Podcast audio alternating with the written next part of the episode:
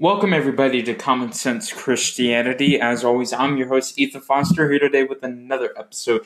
Uh, guys, make sure you check out our YouTube channel, subscribe. If you're watching on YouTube or Instagram, you know the rules. Go go look at all our platforms. If you want to go to our website, cscpodcast.org, go visit that uh, out and help spread the word of our podcast and uh, help us continue to grow, guys. We appreciate everything that you have done uh, to help us out, to help spread the word.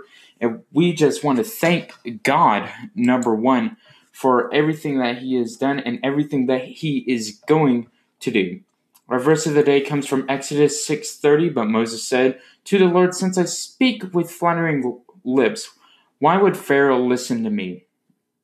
And you know what? It, the, giving you some background on this, uh, Moses was afraid. Uh, I believe I didn't study this. I just literally pulled it up in the past ten seconds. Uh, but to give you a bit of background from my be- best memory, Moses was worried that uh, that Pharaoh wouldn't listen to him because he's bad at talking, essentially. Uh, but remember to always trust in God, always trust in His plan, always trust that He will help you in the trials and in the circumstances that He puts upon you. So, our topic for today, we are talking about the Supreme Court's recent decisions on the whole abortion case and uh, the LGBTQ rights. And I put I pull it up from both uh, left leaning sources so I can help balance out the bias that I might uh, present. And the first comes from NPR. It says the Supreme Court delivers major victory to LGBTQ employees. Um, and it says in a historic decision, the U.S. Supreme Court ruled Monday that the 1964 Civil Rights Act protects gay, lesbian, and transgender employees from discrimination based on sex.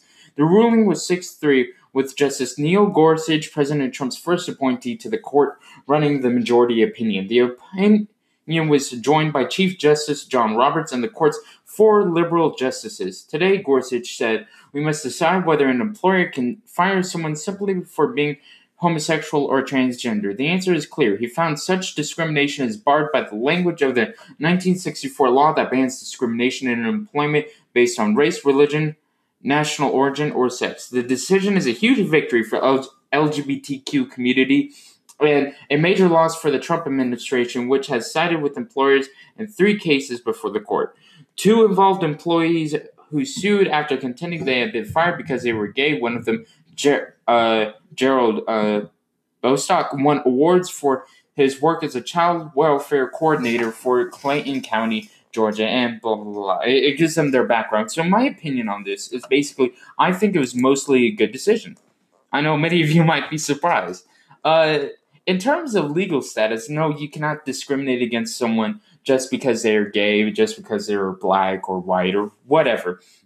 And that is completely illegal. If you're a public business, if or even a private business, I would argue you cannot discriminate based on someone's personal lifestyle.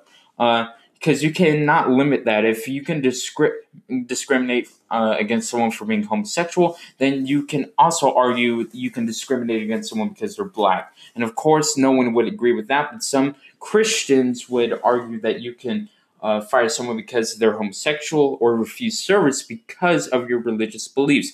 And it's a very complicated issue that I stand middle ground on because I try and understand both sides of the argument. I do think that you should be able to have freedom of association, but it needs, as long as you have a private owned business, if it's a public owned business, then you have to serve whoever uh, comes to your store, basically.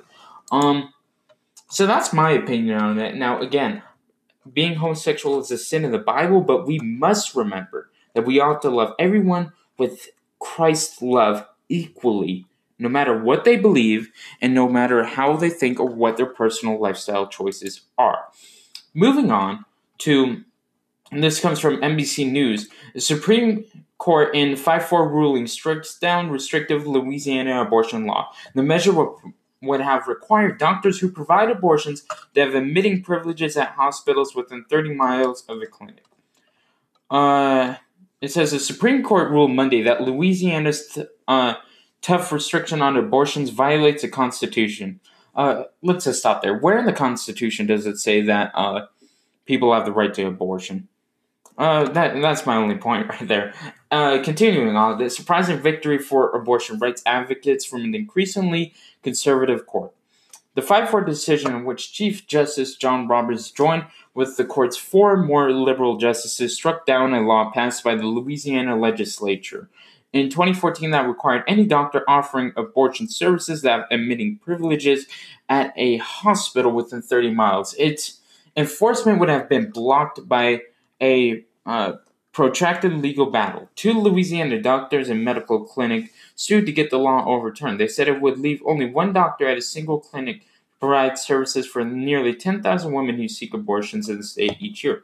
Which, of course, as a pro life person, I would totally agree with this because it restricts the ability to kill the child. Uh, continuing on, the challenges uh, said that the requirement was identical to a Texas law the Supreme Court struck down in 2016 with the vote of then Justice Anthony Kennedy, the court ruled that Texas imposed an obstacle on women seeking access to abortion services. Well, obviously, we all know, know this. Without providing any medical benefits. Kennedy was uh, succeeded by the more conservative Brett Kavanaugh, appointed by President Donald Trump, who was among the four dissenters Monday. Uh, so this is interesting. I don't do background research on this stuff. I really should but uh, honestly, it gives more of a open and honest uh, opinion based on what has just been presented to me. I've heard of this. I've listened to conservative perspectives on this, and I I just form my own opinion right here. Uh, I'm totally against abortion uh, for just uh, convenient purposes. I am for abortion if you're raped or if you have or if there's severe medical difficulties regarding either the child's health or the mother's or both. Uh, but that's the only place I'm for it. So any law or Supreme Court precedent that is set that is not in those terms, I disagree with. So of course, I disagree with this. But uh, many Christians and many conservatives in particular are very angry at this. And I want to remind you guys that we must always trust in God to do His will. His will will always be done. So, whatever happens, we need to trust in God. We shall not be angry, we shall not be fearful, and we shall not. Uh, I don't. I don't even know. I think. I think I just described my feelings on it right there. Uh, we need to make sure we trust God in every situation that happens in this country. Whether it's the election, whether it's the coronavirus, whether it's the political issues going on, we need to trust in God to do what is right for us and for his people and for the world in general. Stay in prayer, guys. Stay safe. God bless you guys. Make sure you subscribe. Thank you for listening to this episode. Uh, go to cscpodcast.org and just check out the stuff we have on there. We're continuing and writing the book. Uh, hopefully, I'll be done by the end of the summer, but who knows? Uh, Lord willing, I'll be done. And until next time, I'm Ethan Foster here with Common Sense Christianity.